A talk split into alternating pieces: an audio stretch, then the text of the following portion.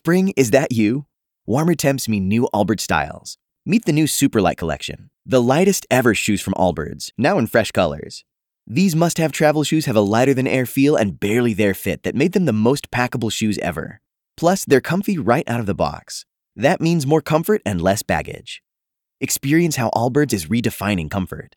Visit allbirds.com and use code SUPER24 for a free pair of socks with a purchase of $48 or more. That's A L L B I R D S.com, code SUPER24.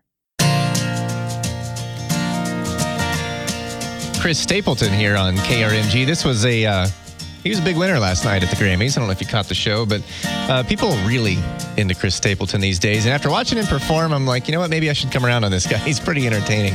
I just not I'm not familiar enough. It is 508, the KRMG Evening News on a rainy Monday in Tulsa. Joined live by Oklahoma Senator James Lankford. Lankford, are you a uh, are you a Chris Stapleton fan? Uh, I'm, I'm not sure I'm a Chris Stapleton fan. I am a Rain fan, uh, so I'll, I'll take that. So I'll be half and half.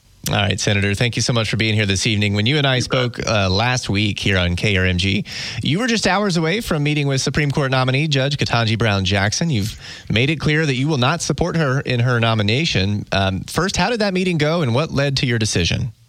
Well, I would tell you the meeting was very good. We had about 45 minutes to be able to sit down and talk through a lot of different issues. Uh, and what I tried to zero in on the issues that were not addressed in the hearing itself. Some of those things that were addressed in the hearing were publicly issues with sentencing, the child pornography things that we've already seen on it, uh, all the different issues there. But I really zeroed in on things like tribal law. That wasn't discussed at all. Uh, religious liberty issues weren't discussed at all. Something called deference, uh, which is a legal term dealing with what, what, what can the executive branch do? How far can they really go? And where's the boundary for that? I found some real areas of disagreements, especially in that area on the executive branch, whether uh, where we, we had a great conversation, a cordial conversation. Quite frankly, she's someone you would love to be able to invite over for dinner. Was so friendly and was so outgoing. I'm sure it'd be very pleasant for a long conversation there. Uh, but was not someone that I would want as a lifetime appointment on the Supreme Court. And uh, so, while it was a very cordial, very professional conversation, uh, we, we, have some real disagreements on how you handle things like executive power and what are there real checks on the executive power. And I, I think there are more than what uh, she sees.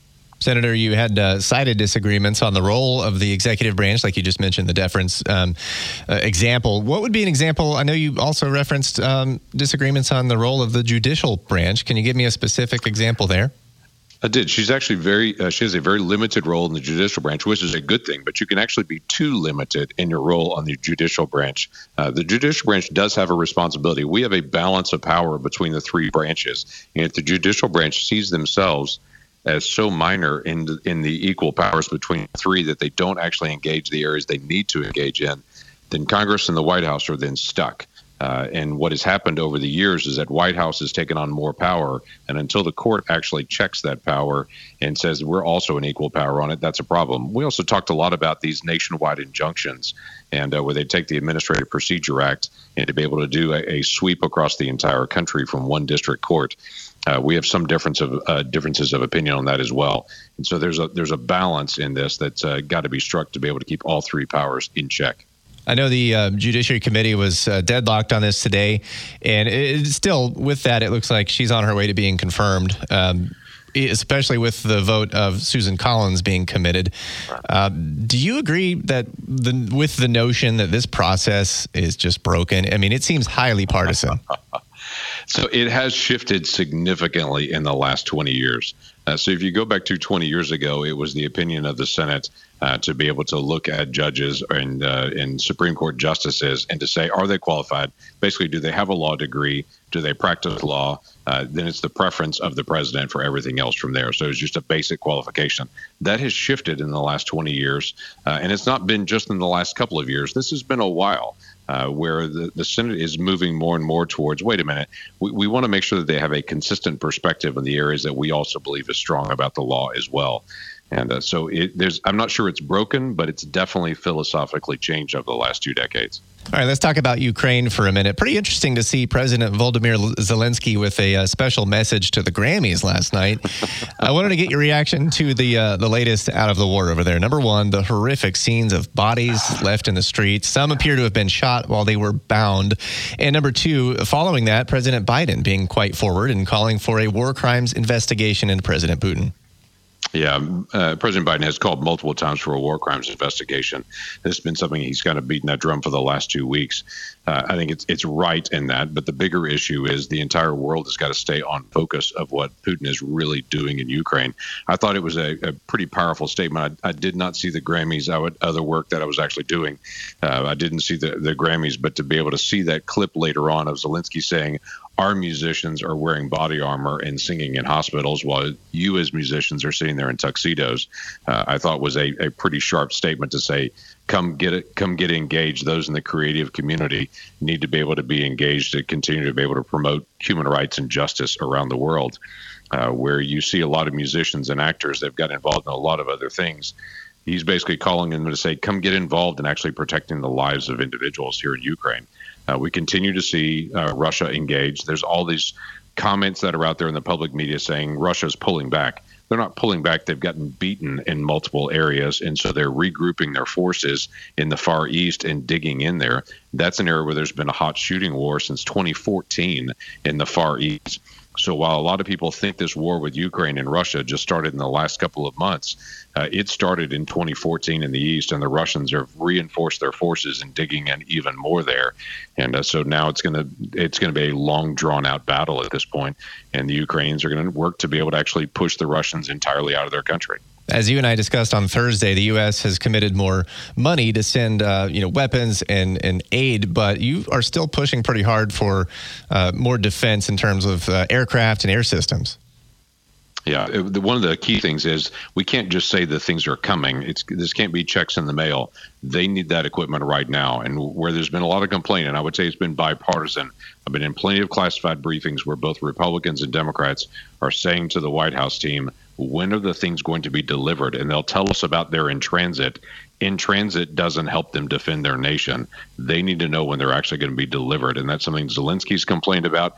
We've complained about for whatever reason. The Biden team has been very slow to deliver some of these other supplies. And I would tell you, other nations have also stepped up. We're not the only ones sending lethal supplies to the Ukrainians. Other nations have done this as well. That's very helpful to the Ukrainians to be able to get that our nation needs to not just promise they're coming, we need to actually deliver it, and so they can continue to defend their country. But I, I don't oppose uh, having aircraft uh, that's also going to the Ukrainians so they can continue to be able to defend their own country. Uh, this is this is giving them the bullets and the weapons that they need to be able to have their own fight. We're not there, but clearly Putin needs to be stopped, or he's going to continue to be able to roll.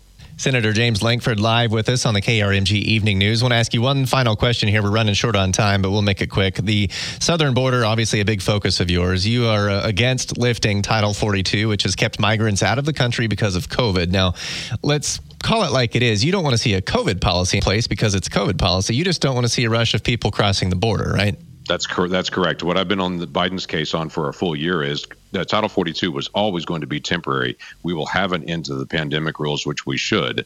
The issue is, what are you going to do to replace it? To my shock, this administration, their focus is not replacing Title 42 with something else that keeps people out, but they're replacing it with something that moves people across the border faster so they don't have chaos at the border. That is exactly the wrong thing to be able to do. They've had a year to be able to develop a strategy to be able to stop people at the border, not just release them faster. So that's been my push on them is to say, don't release Title 42 until you have some other policy in place to be able to secure a border. Their statements from their own numbers are saying they expect a million people in the first six weeks will cross when they lift Title 42. If they know that already, they should be putting things in place to prevent that from occurring. Senator James Lankford, thanks so much for joining us. You bet. Glad to visit with you. Spring? Is that you? Warmer temps mean new Allbirds styles. Meet the Super Light Collection, the lightest ever shoes from Allbirds, now in fresh colors. These must have travel shoes have a lighter than air feel and barely there fit that made them the most packable shoes ever. Plus, they're comfy right out of the box. That means more comfort and less baggage. Experience how Allbirds is redefining comfort. Visit allbirds.com and use code SUPER24 for a free pair of socks with a purchase of $48 or more. That's A L L B I R D S.com, code SUPER24.